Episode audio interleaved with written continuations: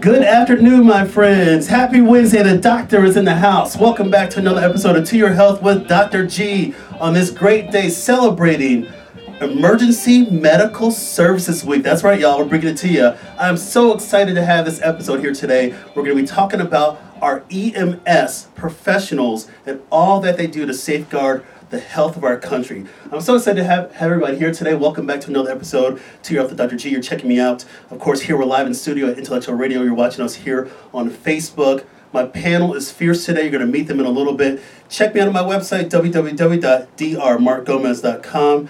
I'm so excited. Emergency Medical Services Week. You've seen these people. The reality is that they truly are medicine's frontline experts, from paramedics to nurses to emergency room doctors. These individuals have what it takes to make sure that our communities are safe. And guess what? EMS Week, it's all about highlighting that and acknowledging what they do. So I'm so excited to, to welcome everybody back to the show. We've got three great friends of mine who are who just who just kind of encompass everything in professionalism and what they do and everything that they're trying to do to help safeguard the health of our community. So I'm so excited to meet them in just a few moments.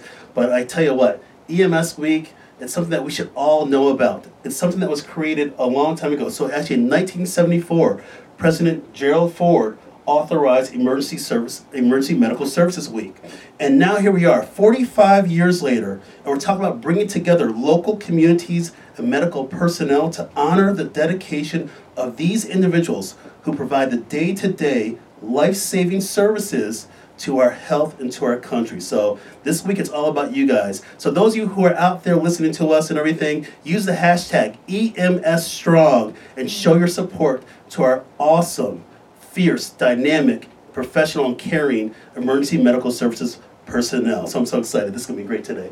So, what I want to do before we get into the show, of course, you know what I got to do. I got to hit you with a quick disclaimer. Here we go. The content of To Your Health with Dr. G is for informational and entertainment purposes only, and that the content is not intended to be a substitute for professional medical advice, diagnosis, and or treatment.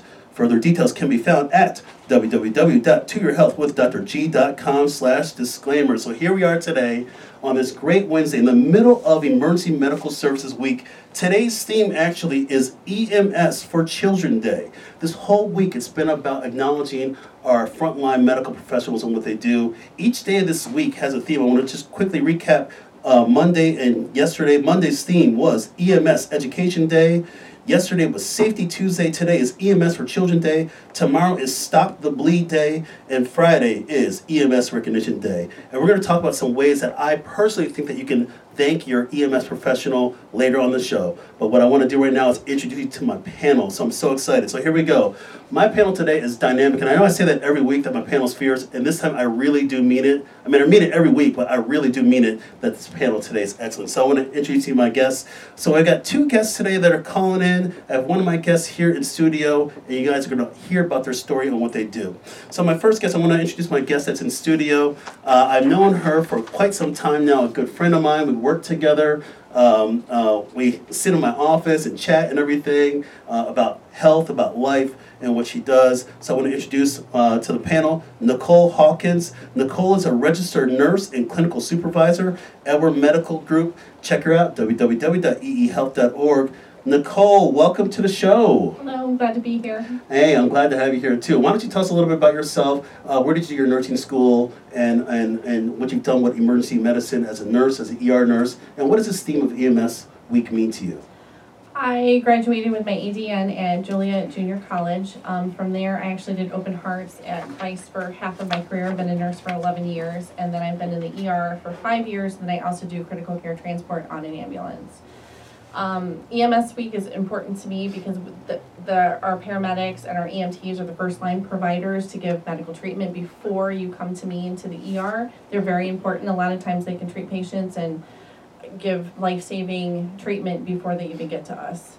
Excellent. Well, I'm so glad to have you on the show. Uh, and I had to, and it wasn't it was an easy ask, you know, I basically walked into your office and I said, uh, Nicole, come on to your health with Dr. G. So that was an easy ask. So thank you very much for coming out today and taking time out of your schedule. I want to introduce my next guest. She and I go back to our days at Loyola Stritch School of Medicine. Yes, and it's amazing because Actually, this year is our 15 year reunion of Loyola Stritch School of Medicine when we graduated in 2004. But I want to introduce you guys to my lifelong friend, medical school classmate. I want to introduce you guys to Dr. Gillian Schmitz. I want to read you her bio because her bio is deep and it is fierce. Uh, Dr. Schmitz is a board certified emergency medicine physician. She's associate professor at Uniformed Services University of the Health Sciences.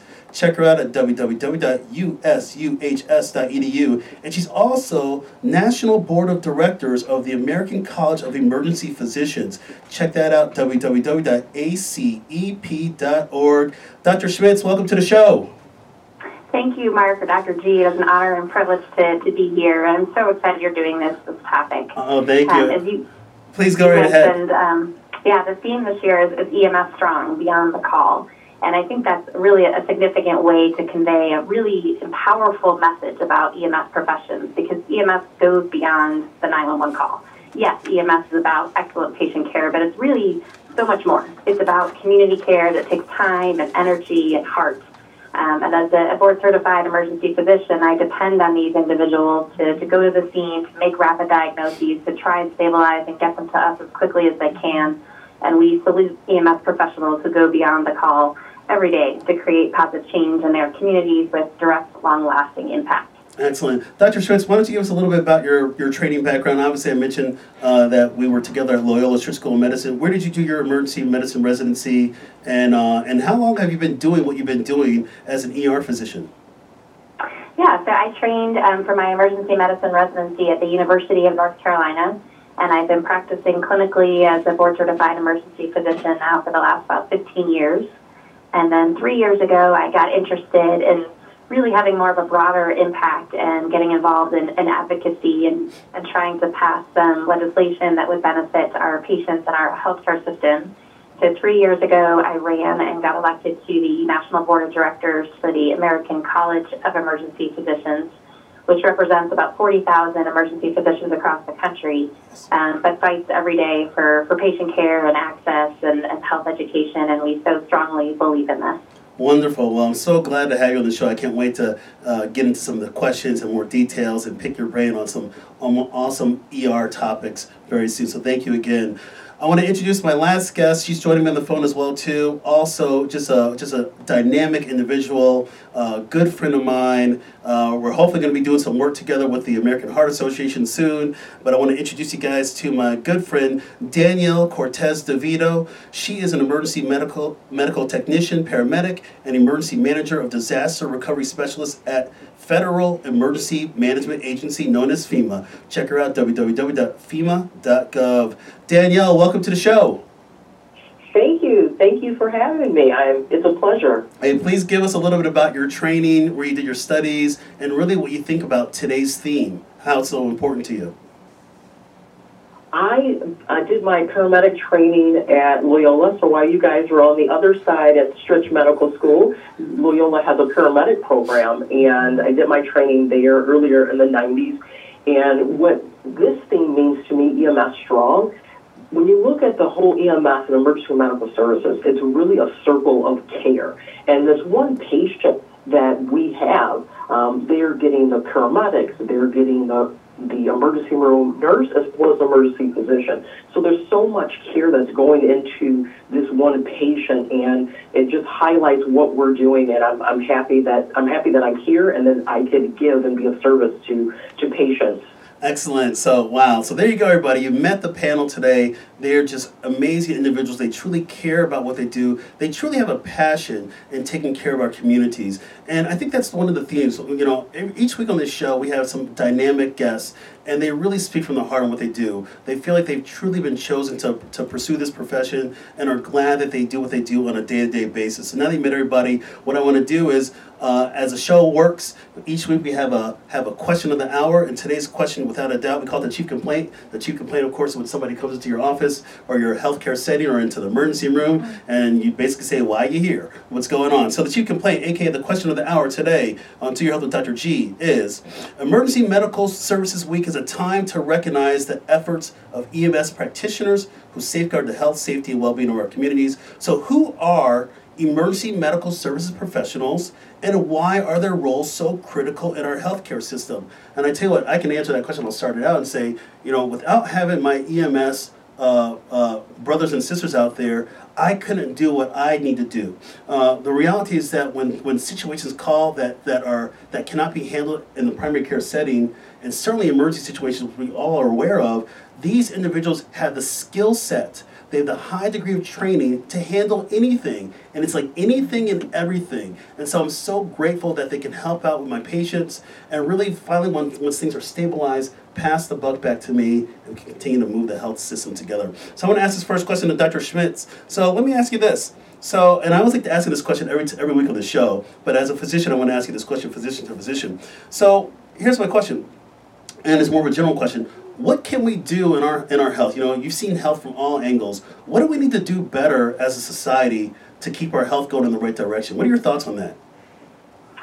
So I think some of it is, is patient education, um, but a lot of it, as you pointed out, is, is access. And I think the thing that distinguishes emergency medicine is that we take care of anyone, anywhere, anytime. You know, we're open 24 hours a day, 365 days a year, and we are fundamentally the safety net of the healthcare system. Um, and a lot of our patients don't have a primary care provider or they don't have insurance or it's 2 o'clock in the morning when they have their emergency and there's nowhere to go.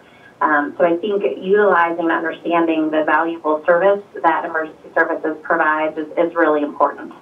Um, and the second is, is really education. And, and nowadays, I mean, we just live in such a crazy world that you never know when and where an emergency is going to occur whether that's a forest fire, you know, in California, or some of the natural disasters, or the mass shootings we're seeing across the country, it can happen anywhere to literally anyone.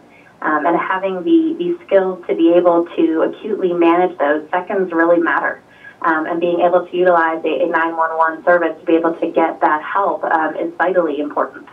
And I think most people don't realize that this system really didn't exist um, until really the 1970s if you look at kind of the old TV shows of, you know, emergency and, and different things, it, ERs used to be staffed in a basement by people who were, you know, in their very beginning of medical training who weren't trained in emergency medicine. Um, there really was no protocols um, for how to, to take care of people, how to respond to emergencies of, of who went out. And, you know, I started my career actually as an EMT, and my very first call uh, was in college and we were in an ambulance with, with an address. There was no no driveway.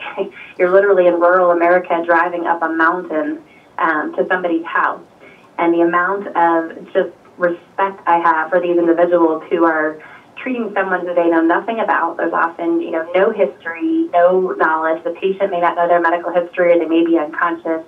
To be able to stabilize them, to start an IV, you know, in the back of a, a rocky truck that's going 90 miles an hour, um, is just incredible and that we've developed uh, such a broad system in a short period of time to address those emergencies and to try and expand that access to our entire healthcare system is, is really amazing. Wow, thank you for sharing that insight. Danielle, I want to ask you this question. You know, you've been on the front lines and, and, and kind of echoing Dr. Schmitz, but you've really been in so many situations. How do you get yourself mentally ready for to expect the unexpected? Yeah, that's a great question. And I think anyone who enters this field as a EMT or paramedic, um, you all, you have this inner sense of responsibility, and when you get a call, you can't turn that call down. You never know what you will get, and that's just what can happen in a 24-hour shift. You may get there at 7 o'clock in the morning, and you get a call at 7.15 for someone who is uh, displaying stroke symptoms. Later in the afternoon, you may get someone um, calling for a child that has fallen from a playground or a severe gunshot wound. So any of those things can happen, and as EMS professionals, as paramedics, we don't say, I'm not taking that call.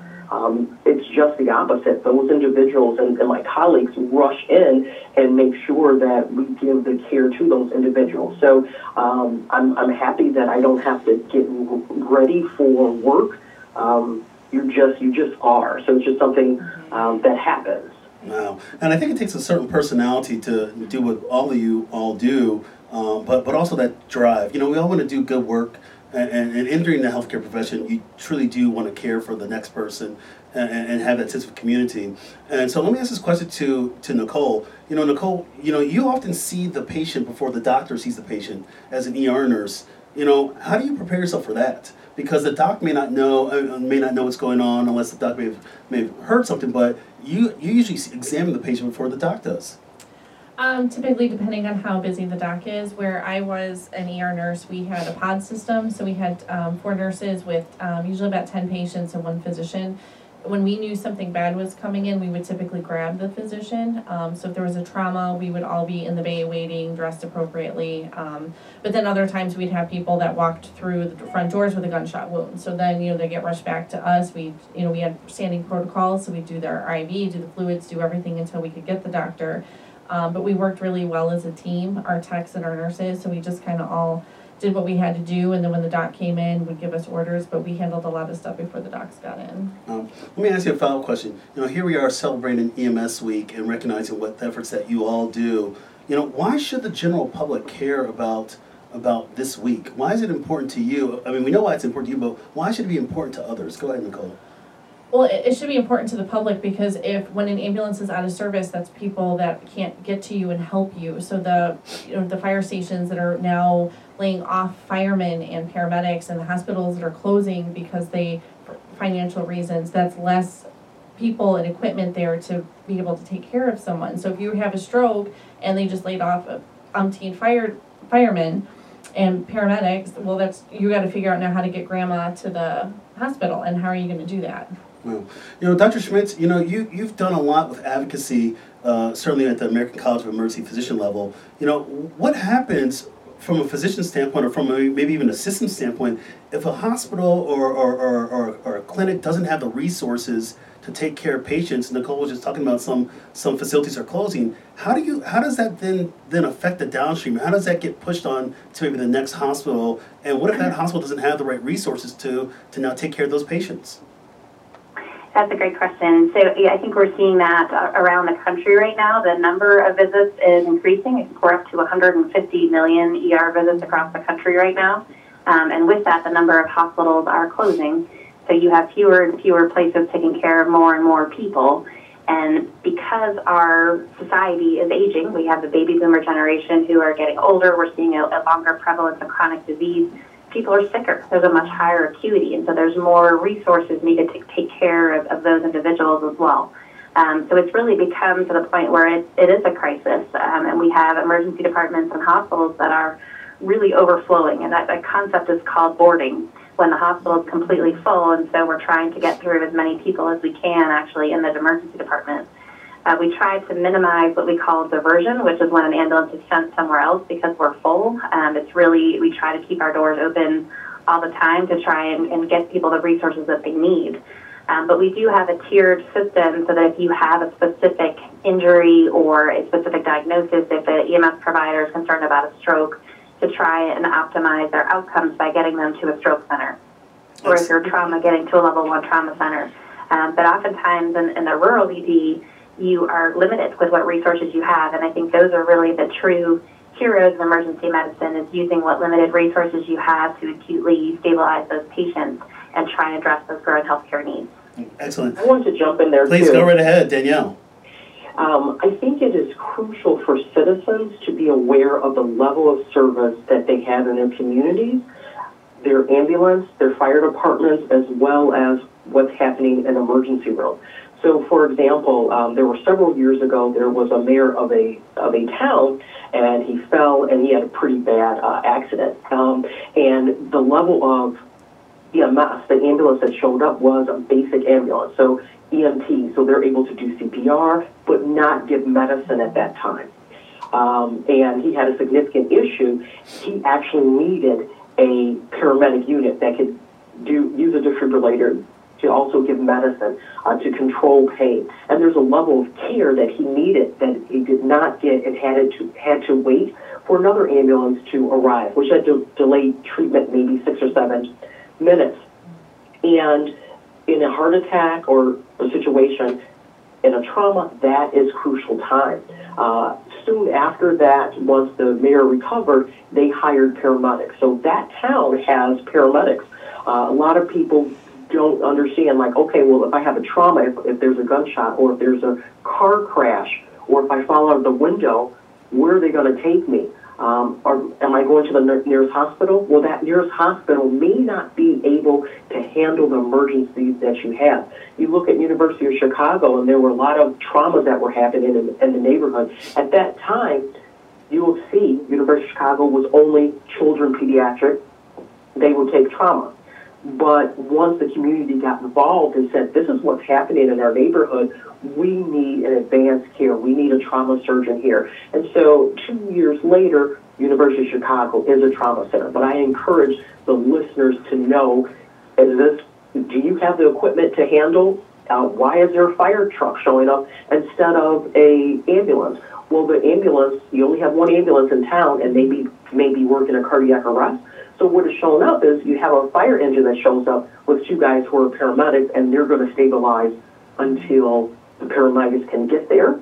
And then we start again the circle of care, transferring them to the nurse and then transferring them to the doctor.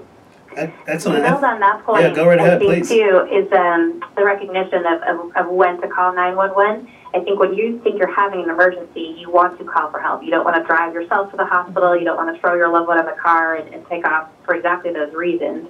Is the patients are, can be unstable, right? They can have a heart attack, they can pass out, they can seize. Um, so you driving is not the most efficient or safest way to get them there, and that is the value of EMS. Um, and it's more about care coordination. And we saw this in the, the Las Vegas shooting a couple of years ago. Is you know when people panicked and just threw themselves in the car and drove places, they're going to maybe what's nearest, but it's not necessarily a trauma center. It's not that it doesn't have the capabilities needed to, to do that higher level of care. Um, so the, the really the beauty and the strength of EMS is that it, it not only has the, the ability to treat the patient appropriately and safely and do it on a monitor in a setting that's safe, but also has the communication between the whole healthcare system so we can figure out how many patients to anticipate, how many to expect, where to get them to go to where they need that level of care.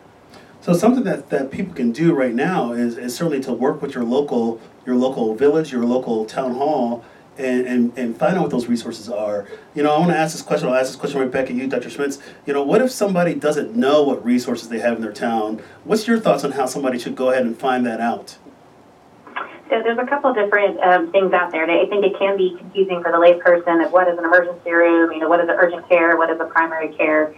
Um, ACEP does have a lot of patient safety information, and I'll, I'll give you a website that we have. It's www.emergencycare4u.org. And that is the, the, le- the letter Y-O-U um, and for you, not the number four, but the letters for you. Can you please Um, repeat that that, that website? Yeah, www.emergencycare4u.org. Thank you. And I can put that out to your listeners. And that has some tips on how you know when should you go to the ER to understand a little bit of the difference between ER and urgent care and learn how to prepare so that you're ready should an emergency occur. Um, but we really want to emphasize that if you're not sure or you think you could be having an emergency, the best thing is to do is to seek professional help and to go to the ER to or the urge on, on the side of being more cautious. And the reason we stress that is because we don't treat diagnoses. Patients don't come in with a, a thing on their forehead that says, I'm having a heart attack. They come in with certain symptoms. Um, and so oftentimes the most common thing that I will see is, is chest pain or abdominal pain. And that could be anything from, you know, a just a stomach bug to appendicitis or a ruptured ischemia of the gut. Um, and so it's not fair for patients to try to diagnose themselves. And that is what we call the prudent layperson standard, um, which means that the prudent layperson or kind of common person with basic medical knowledge um, should be covered in an emergency. And that is why we try to provide access and take care of, of any patient anywhere, anytime, because so much what we see is, is various chief complaints or concerns or illnesses when they don't know what it is. And oftentimes, you know, even as a board certified physician, I don't know what the answer is until we do a thorough evaluation and testing to try and rule out those more significant or serious causes of injury. Uh, so when in doubt, call 911, seek a higher level of care. Um, if you are 100% positive that it is just an ear infection or you have the flu or something else going on, um, there are alternatives. And many places will have urgent care. Some now are extending their hours, um, as well as primary care offices. but I think it's important to know what those differences are and, and how they are staffed and what capabilities they have. Um, and there is some variability, but in general, um, an urgent care is, is not open 24 hours. They may have an x ray machine, but generally not. They don't have a CAT scan or ultrasound. Have very basic uh, labs like a pregnancy test or a flu test, um, where an emergency room is much more comprehensive. So we have ultrasound, x ray, CAT scan. Uh, we have kind of more resources and, and board certified physicians uh, to, to treat a broader range of, of illnesses. Um, so those are the things, and we're open 24 hours a day, 365 days a year.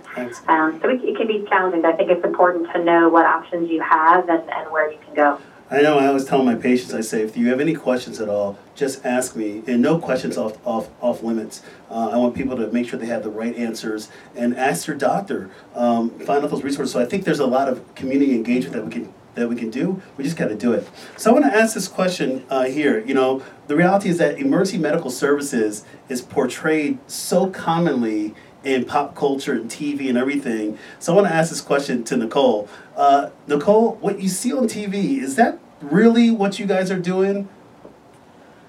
Uh, no, the best show that actually kind of um, covers what we actually I liked Code Black a lot because that was like um, being at Christ, where anything you walk in the door, you have umpteen people coming in at the same time. You might have four gunshot wounds being at the same time. I liked that show. That was a little bit more truer to what I do.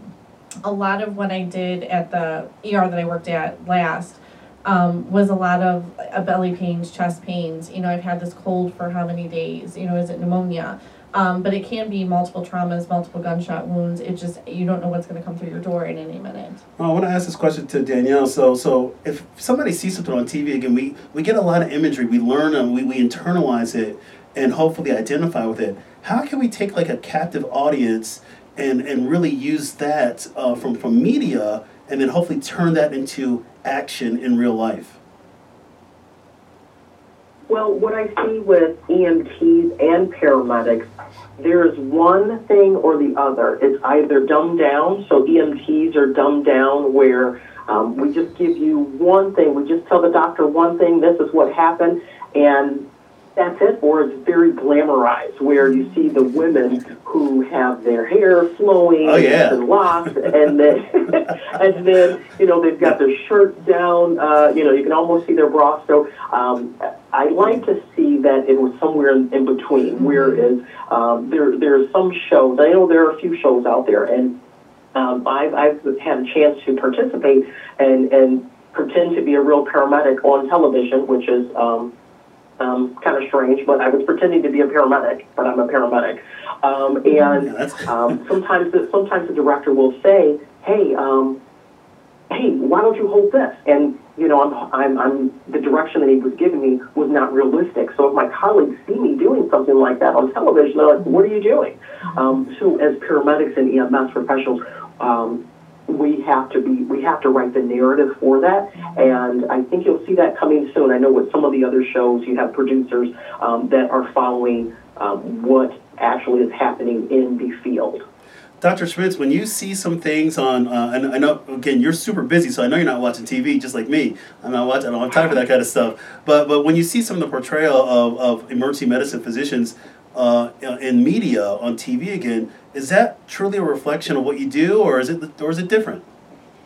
No, I, I agree a lot. You know, it depends on the show, but some of the more recent ones, Grey's Anatomy, I, I find it somewhat comical to the point where I, I can't watch it because, first of all, they're not even emergency physicians. I they'll have surgeons or somebody else working in the ER, but somehow they're all having affairs with each other, and there's all these love triangles, and I, I wish my life was that exciting, but unfortunately, that's not the reality of how we practice. But I, I think that it, it's hard because that media really sets a standard expectation for the public and you can either convey them as, as professionals and well educated as they are, or it's all about drama. And, and one, for instance, when they do CPR, you know, on TV, you like touch the patient and they miraculously come back to life, and it, it gives the public this perception that CPR works. When you know most of the time, it, unless it's really high quality given early, the, the chance of survival is pretty low. Um, and it, it can be hard to undo those expectations when put, people come to the ER, you know, after something like that happens. Um, so I do think it's helpful when you have medical professionals giving input. Um, and as Danielle was saying, certain TV shows, I know um, ER back in the, the 90s and early 2000s had people on the set who were actually nurses and physicians who, who worked in the ER and could give kind of real stories. Um, but some of them are definitely inflated and, and drawn more for, for critics and ratings, and they're more about the drama than they are about the actual science of medicine. You know, I'm waiting for a show to come out on on basically life of an internal medicine physician who's outpatient based only, but that hasn't come out yet. you know, that doesn't, sound too too exciting. I don't know. So let me get into this section here. So I want to ask you guys some questions because I was like picking your brand and everything. We've been having this great discussion so far. You're listening here at Intellectual Radio or watching us on Facebook.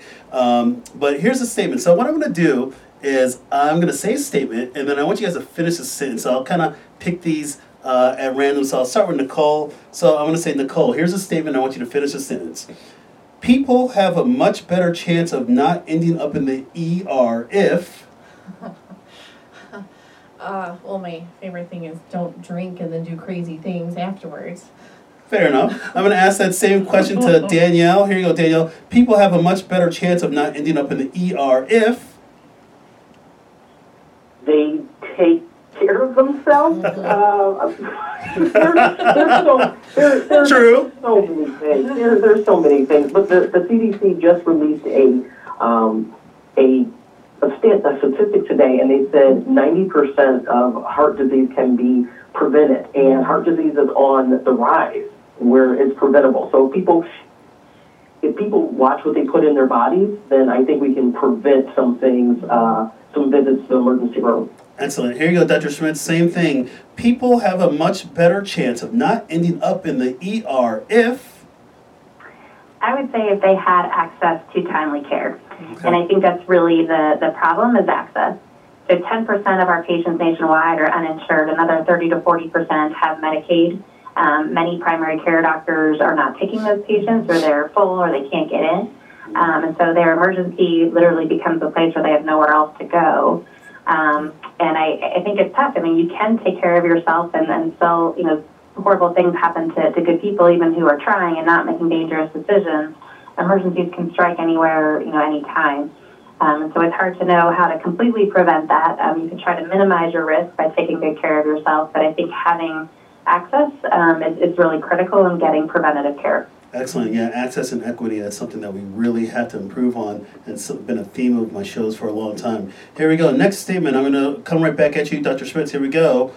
The one medical skill that everyone should learn is. I would say hands only CPR and the Heimlich maneuver. I think these are things that if someone collapses in front of you, um, I've been on the plane four times when they hit that button, you know, is there a doctor on board? And luckily the days that I were there, but you never know. Um, I had a colleague whose daughter choked about a week or two ago and literally turned blue and collapsed. Um, having those skills where you know how to make a difference in seconds before 911 can get there is critically, critically important. Um, and I, I'll go on my, my rant later, but we, we have a, a program we put in place called Until Help Arrives. And it is it's free, it's for the public, it's really just an hour, but it gives some basic education on how to provide kind of immediate stabilization until 911 gets there. Um, and that is www.ready.gov backslash until help arrives. Thank you. All right. www.ready.gov until help arrives. Thank you. Danielle, same statement here. One medical skill that everyone should learn is. I think everyone should learn CPR and first aid. However, um, I was watching your show just a few months ago, and ER physician Dr. Gerald Wilson put something in my head, which um, Stop the Bleed campaign. So we have a lot of, unfortunately, we live in a time where we have a lot of gun violence, we have a lot of school violence, um, and I would usually say first aid and CPR is something that everyone should know. Um, but we're now seeing that stop the bleed is just as important, and uh, and that's that's what I believe. Stop the bleed and first aid and CPR. Thank you. Nicole, same thing. One medical skill that everyone should learn is, from your opinion? I, I agree. It's CPR and first aid. Excellent. All right. So I want to ask you guys this. I want to switch it a little bit here because the reality of what you guys do on a daily basis is, you know, again, as humans, we have to, we feel, most of us feel, but we feel we have to internalize. We see things, you know, the stuff that you all see being the front line. You see anything and everything. So I want to ask this question. Um, uh, this to Dr. Dr. Schmitz. How do you mentally prepare for for that? But also, how do you kind of process that when things are over? I think that's one of the toughest things that we do. Um, I can remember a shift I had a couple years ago where we, we lost a child. Um, and hearing that mom's just piercing screams and having to talk to the family, um, where I was just devastated um, and trying the best I can to pull myself together. And then two seconds later, I have to go into the next room and you know introduce myself to somebody who's there for high blood pressure management and, and is yelling at me that I took too long. Mm-hmm. Um, and it's hard to really keep that composure and, and to be able to kind of keep yourself together and, and approach the next patient. Um, we have a, a number of, of, resources to kind of help our, our community internally, and, and usually after a case like that, we'll have debriefing sessions where people can kind of talk through their emotions of the case when there's there's time to kind of decompress. Um, there's also social media that's sort of closed to, to groups and emergency physicians to kind of deal with the emotions and, and with the raw, like charged things that we see in the ED.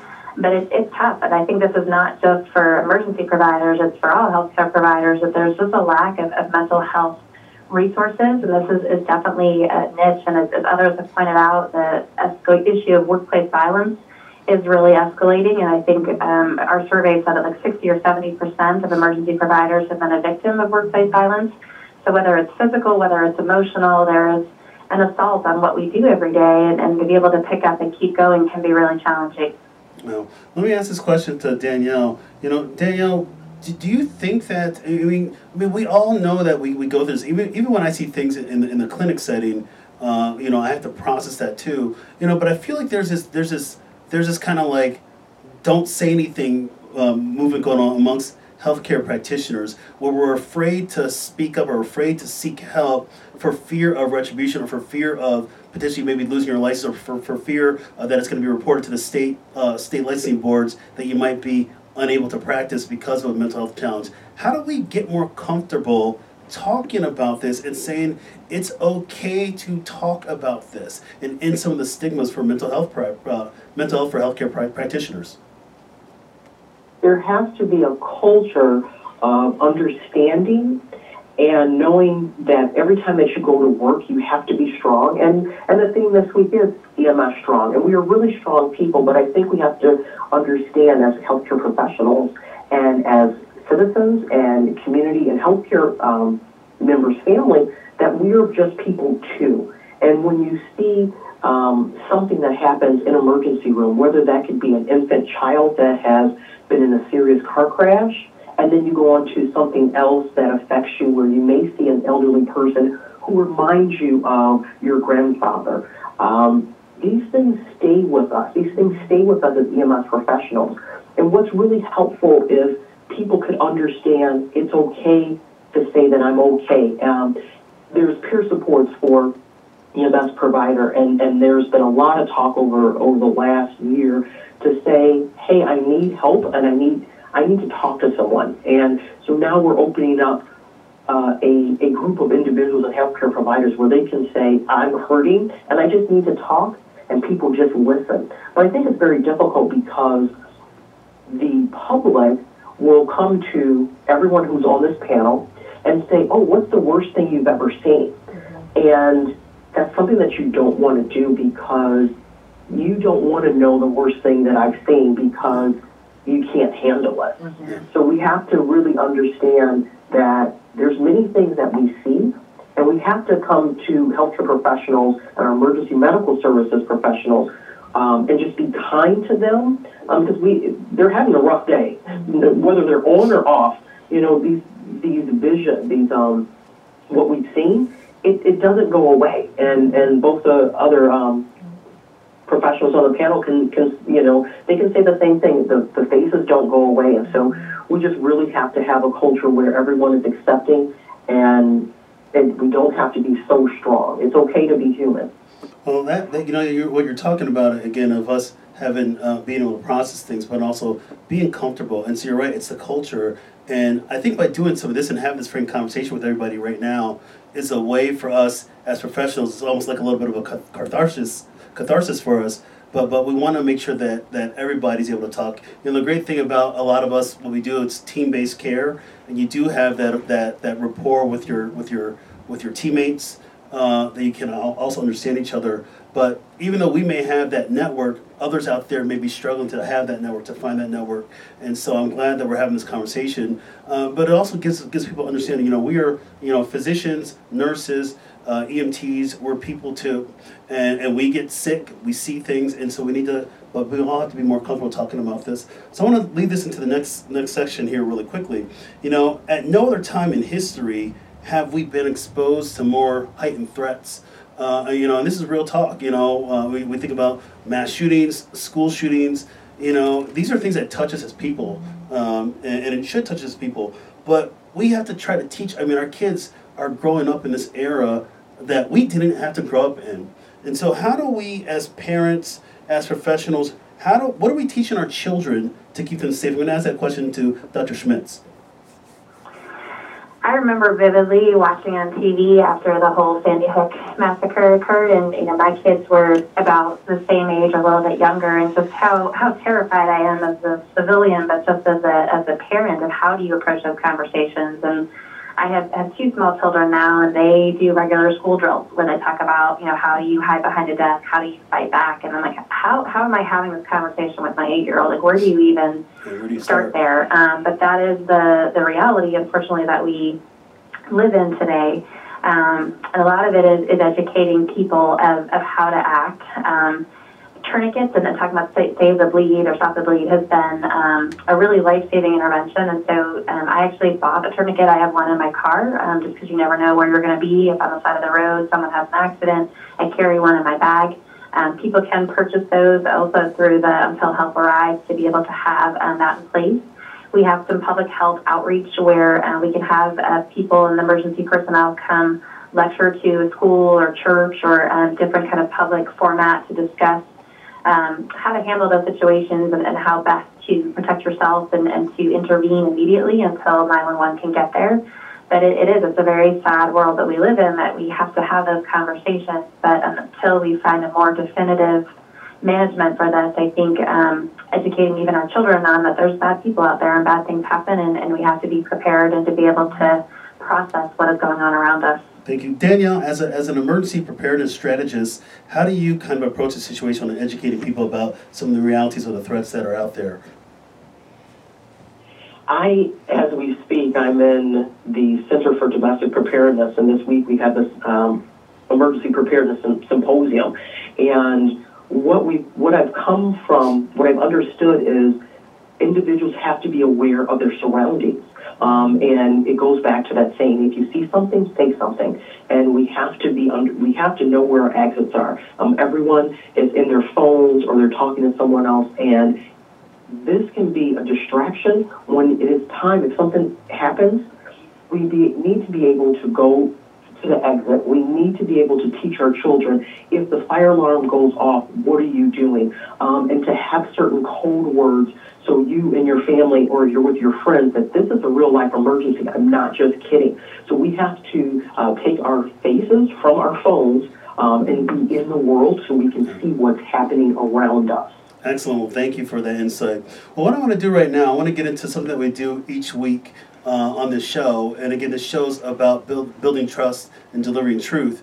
And, really, what I want to do is, is set the stage on my myths versus facts. Uh, and this is something that we do each week on TRF with Dr. G. And so I want to set the record straight because there's a lot of falsehoods out there. And I always wanted to do this certainly around, centered around Emergency Medical Services Week. Again, here we are here today talking about the excellent and amazing work that our EMS professionals do. But let's set the record straight. So here we go. Nicole, first statements to you. You're either going to say myth or fact. Maybe give us a one or two sentence uh, response to it. So here we go. All right, uh, here's a statement. Emergency departments are valuable to communities and are a central part of the medical neighborhood. Myth or fact? Fact.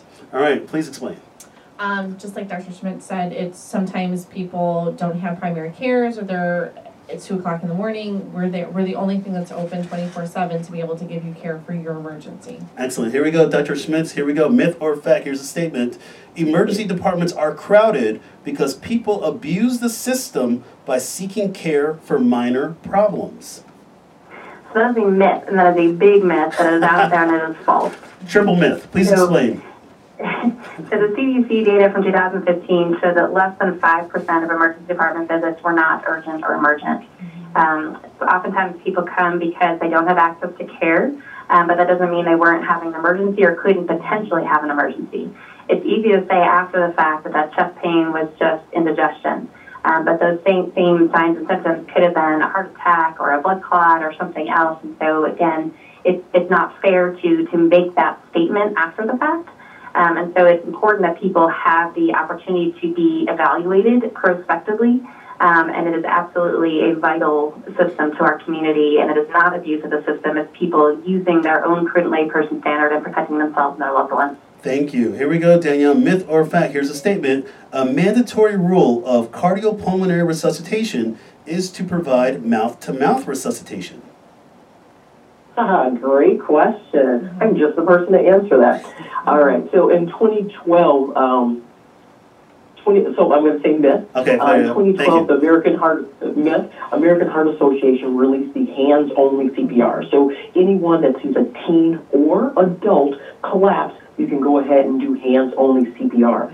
Your breaths should be used for your infants, and your healthcare providers are also going to use breaths. They may not use mouth to mouth, but they're going to use some type of device where they're going to give breaths as a bag valve mask or some type of oxygen. So you do still need breaths, but um, for our lay people, we want if you see someone collapse, a teen or adult, give hands-only CPR. All right, thank you. Here we go. Myth or fact? Here we go, Nicole.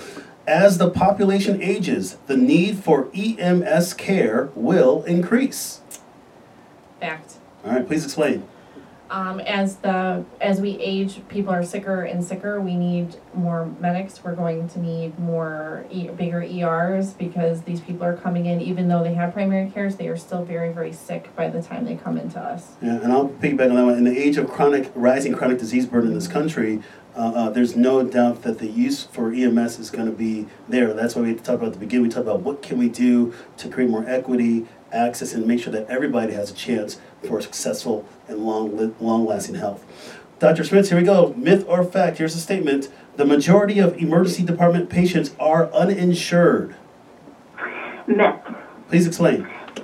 So 10% of patients nationwide are completely uninsured. Um, another 30 to 40% are Medicaid. So we are the only specialty who don't ask if people have insurance or not. We take care of anyone, you know, regardless of their ability to pay, and it's our privilege to do so. Yes. Um, but there are some county hospitals who they may see a majority of uninsured patients, but, but nationwide um, there's a, a pretty big diversity of, of payers and where they come from and, and who pays for the health care. All right, thank you. We'll do a couple more of these. Here you go, Danielle. Here's a statement myth or fact. All right. EMS practitioners are dedicated to improving everyone's access to emergency care. Fact. Please explain. Big Well, fact. EMS professionals are the people on the front line, and if you if we start to see more patients, um, traditionally you may have 20 called in a 24-hour time frame. Uh, and we don't want to see sick people. We don't want to see the same people over and over. So um, it would be best if we can reduce those numbers by having community community engagement as well as community education and reducing that number. So they are definitely de- dedicated. All right, thank you. Here you go, Nicole. Do a couple more of these. Here we go. The emergency department sees patients on a first come, first served basis. Myth or fact?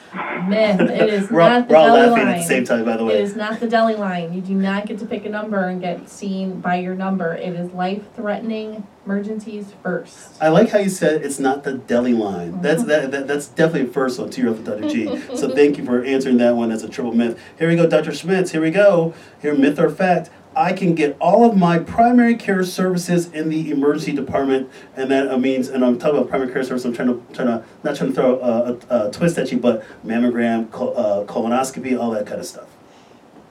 Myth. With an exclamation point.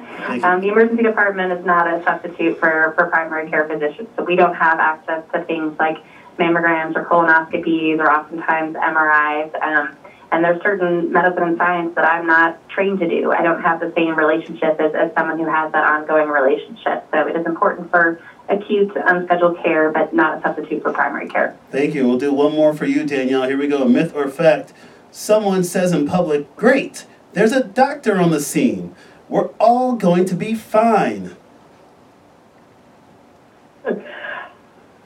I'm going to say myth because that doctor may be a podiatrist and may not have taken any CPR or any classes, or he, we don't know if this person is really a doctor. So I'm going to say myth. I like that one. You're like, you don't even know if that person's I, I even a doctor. see. I want to see your. Yeah, I want to see your medical license. I remember when I responded to a code on the airplane, it was like, you know, five people hit their button and we're all running through and they're, they're kind of asking the stewardesses, well, who are you, who are you? And there was, yeah, like a dentist and a podiatrist. and then when I was like, oh, I'm an emergency physician, everyone like ran, like they just dispersed, like, oh, thank God, they all took off. um, but even then, it depends if you're in your element or not. Like on an airplane, I realized I didn't have my stethoscope. I didn't have an EKG machine. I didn't even have a, a glucometer to check someone's blood sugar.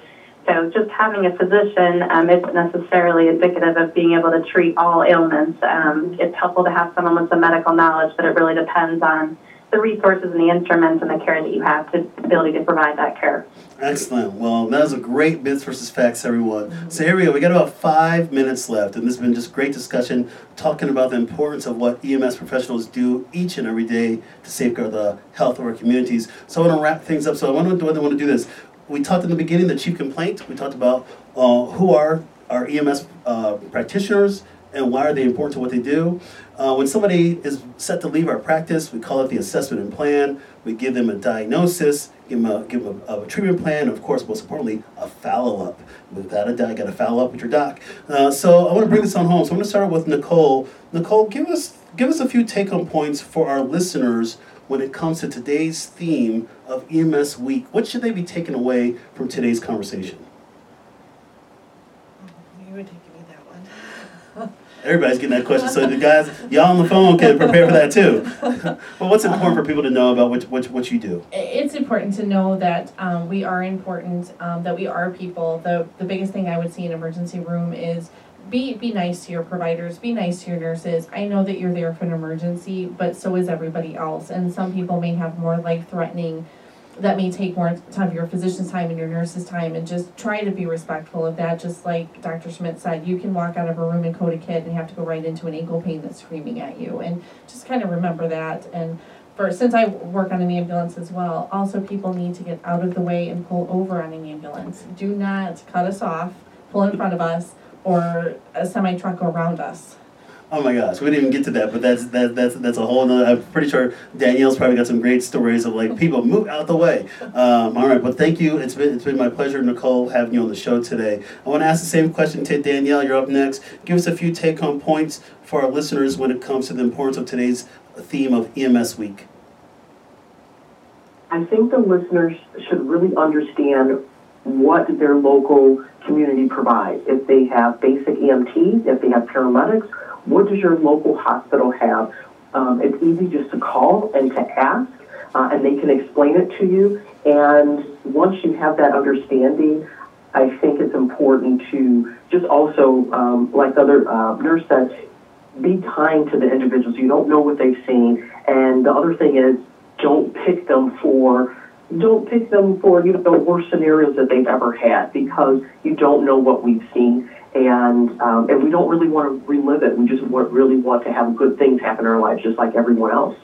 Excellent. Well, thank you. And Danielle, it's been a pleasure having you on the show. Uh, so thank you for your insight and everything. Don't hang up. All right.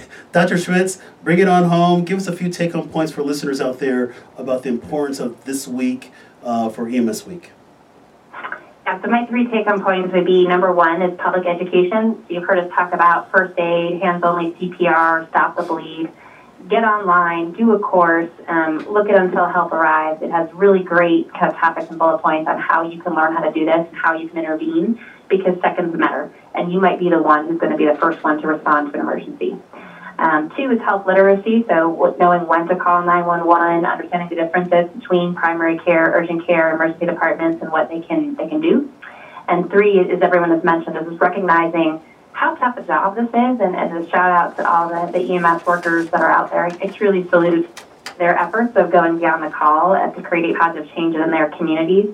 It's a tough job being able to, to work 24 hours and night shifts and holidays and weekends and be able to turn it on and turn it off. But I also think it's, I'm biased, but, but the best job out there. It is such a, a unique opportunity to work with patients in their most vulnerable period and have that uh, potential to, to save a life or to make a life different and to ease the burdening of, of suffering and pain. And I am so so privileged that you discussed this topic today, Dr. G. Thank you so much for having us. Hey, you bet. It's been my pleasure reconnecting with you again, Dr. Schmitz. This is awesome. Don't hang up yet. So here's my final thoughts.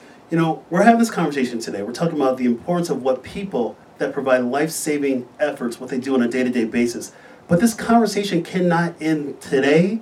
It should not end this week. It should not end this month. This should be a daily conversation to thank those that help us out in our time of need. You know, health can be complicated, health can be scary. We all want the best of our own health. But remember, there are people out there that will truly take care of you. First things first, start out with finding a very good primary care physician. Mm-hmm. He or she will keep you on your pathway to wellness. The reality is that with our emergency medical professionals, they do amazing things and they want to get you to stay healthy too. They're going to stabilize you, they're going to treat you with kindness and compassion. They're going to direct you back to your primary care physician. So make sure that you can you continue to to, to, to really help each other out I want this to be my final word. I want to say this. You know, thank an EMS professional today. Uh, if you see someone at the store, if you've seen the firefighters uh, parked out, uh, walk by at this fire station, if you just go into the ER, thank a nurse, see a paramedic, thank a paramedic. The best thing to do is to keep this conversation going for another 45 years, if not longer. So again, happy EMS week. Remember the hashtag EMS strong. So what I want to do is I want to thank my guests today, Dr. Gillian Schmitz board certified emergency medicine physician, associate professor at Uniform Services University of the Health Sciences, and National Board of Directors, American College of Emergency Physicians. Danielle Cortez DeVito, emergency medical technician, paramedic, and emergency manager of disaster recovery specialist at FEMA. And Nicole Hawkins, I'll see you tomorrow in the office, Nicole. All good, registered nurse and clinical supervisor at Edward Medical Group. So you guys have been listening and watching live on Facebook at intellectualradio.com. This episode is written by Mark D. Gomez, MD, and Tiffany E.R. Gomez. Producer is Tiffany E.R. Gomez. The music is by the wonderful Mr. Havis, copyright 2019 by MDG Wellness LLC, all rights reserved. Stay tuned for my next episode in two weeks. Yes, I'm off next week. Yeah, yeah. Uh, two weeks. The title is Countdown to Summer Part 1 Last Minute Beach Body Prep. Check this out. If you enjoyed today's show, please be sure to like and share it on social media. Audio replay is available on your favorite podcast app. Simply search for Health with Dr. G, subscribe, and press play. Don't forget to check out my e-commerce store on my website, www.drmarkgomez.com to get some awesome To Your Health with Dr. G swag. Let's keep this health revolution going strong. See you next time. Peace out.